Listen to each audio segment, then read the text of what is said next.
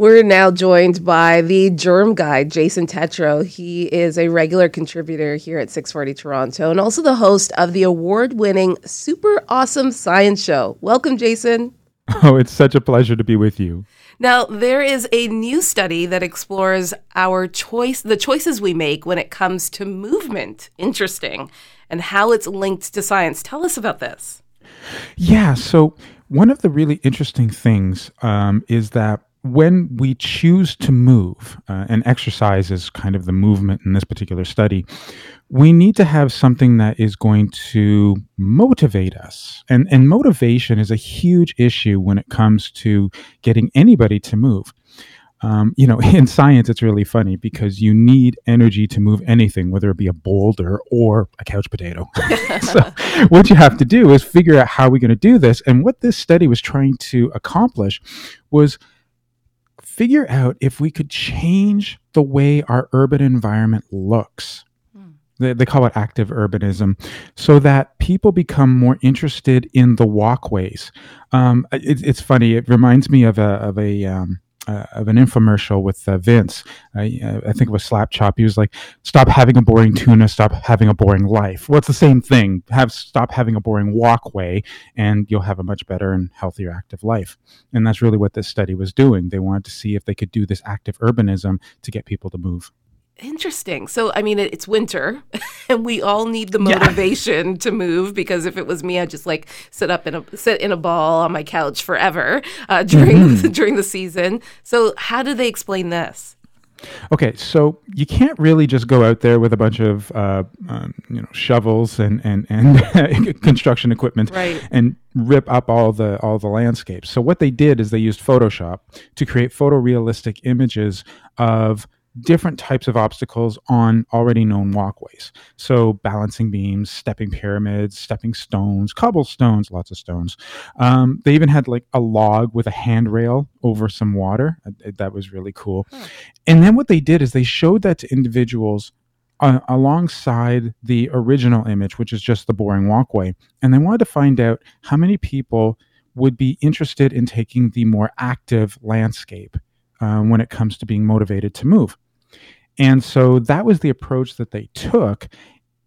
To me, I thought it was fascinating because, you know, there have been many, many studies done in the past when it comes to eye movement that you can use photorealistic images to try and get people to see things differently. And I think this is sort of like a really interesting extension of that, to see whether or not you can motivate people just simply by showing them an image. Okay, so how many people decided to choose the more challenging paths? Yeah, so the highest level for some of the challenges was seventy-eight percent, which huh. is really, really cool. Wow. I mean, there were there were some, you know, it's like, uh, well, we're going to do basic training from uh, the, the Marines. I think it was only fourteen percent, but, you know, yeah, only fourteen. But no, most of the people, four out of five for, for the most part, chose um, the more active landscapes. And that motivation, which is essentially what they were monitoring in the study, showed that, yes, indeed, if they knew that that was there, they would get up and go for it. And what's really interesting is that it didn't have any sort of um, age preference. Like it, it was just really across the ages, across the motivations, and also across the sort of um, self-motivation. You know, do you need to have something that's a little bit more adrenaline pumping in order for you to move? That that never actually played a role. It was just simply whether or not you wanted to go for a walk or not. Hmm. I guess a bit of the child coming out on, of us, right? A little bit more adventure in our day-to-day. So how do you think this will impact landscaping in the future? Well, we're always working at trying to get people to exercise more, right? You know, the sixty minutes a day, that type of thing. And yeah, urban environments are, for the most part, pretty boring. So I think what this is going to do is it's going to help to develop a new style or new generation of active urbanism. Now, we have tried this in the past. I mean, have you ever been on walkways or paths and all of a sudden there's like a gym that's there? Right. you know, yeah, those like outdoor gyms. Could, Yeah, those yeah. outdoor gyms. Yeah. Um, yeah, for the most part, there's lots of people who like to use them, but, you know, it really works if you happen to be in Santa Monica on the pier as opposed to, you know, Toronto in the winter. So by having something that's a little bit more season friendly, I think that's also going to help so that people feel more inclined to get out there and do some exercising, even if it happens to be, you know, minus five, and, you know, wearing that tight tank top to show off your guns probably is not conducive to what the weather is offering. Not today, at least not, not today. today. Not today. There's also discussion about ultrasonic waves and how that can also cause movement. Tell us about this. Is this science fiction? It sounds a little weird. I know, it really does. It's like, it's Star Trek. Hit them with the ultrasonic beam. Right. Boom, and then the Klingon spacecraft goes off. And you're just like, wow. Well, apparently you can do that for real.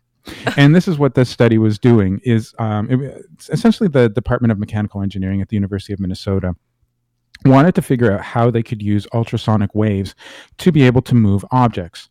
And to do that, they were sort of looking at all the different types of physical laws that are out there to try and find one that would suffice to make this work.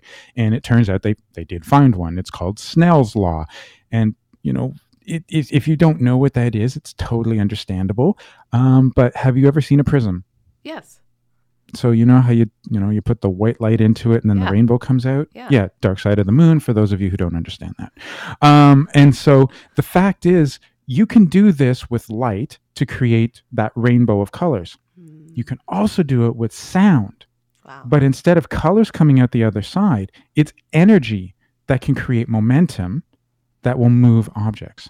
And so they wanted to find some way of being able to use Snell's Law to move objects with sound. Okay, you've just blown my mind, Jason. Like, blow, blow, blow, like blowing. You know, the little emoji of the blown mind. Okay, so yeah. how do we, how do we maybe bring this down to Maggie's level? Explain, like, how the day-to-day, how this, what does this look like?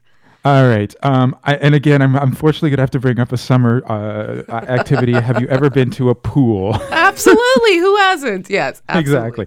So you've you've watched people use a diving board. Yes. Okay. So when you, you didn't ask jump me if on... I've used a diving board. I find that interesting. Uh, well, it, it's just because I've actually had one encounter where I, I asked the person, "Have you ever used a diving board?" And the person's like, no, I, "I don't like using diving uh. boards. It scares me." And I'm like, "Well, okay. So we want to be all inclusive here, right, including those who don't like diving all right, boards." All right. So, but if you've ever actually witnessed someone using a diving board, you'll notice that they jump and they hit one spot, right? Yep. And that sends them off, launching into the water. But the whole diving board itself moves.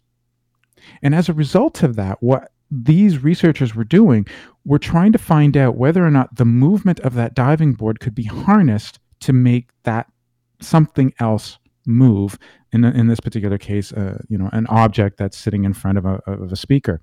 And the idea is that much like the diving board going up and down, those waves would actually lead to the waves hitting some other object and then moving it.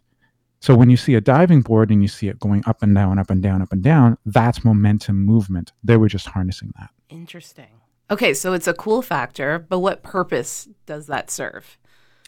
Okay, so here's the really cool thing about using sound to move objects. You don't need a human. Mm. So we've heard a lot about robotics. And this is really going to help, because then you can use robotics along with acoustic movement to be able to make changes to environments and services that may not necessarily be very good for humans to be in. Um, you know, like, oh, I don't know, maybe disarming bombs, things right. like that. Mines, you know, you could actually use acoustics to be able to identify where mines happen to be so that you might be able to set them off so that you have no risk to the humans, Th- these types of things.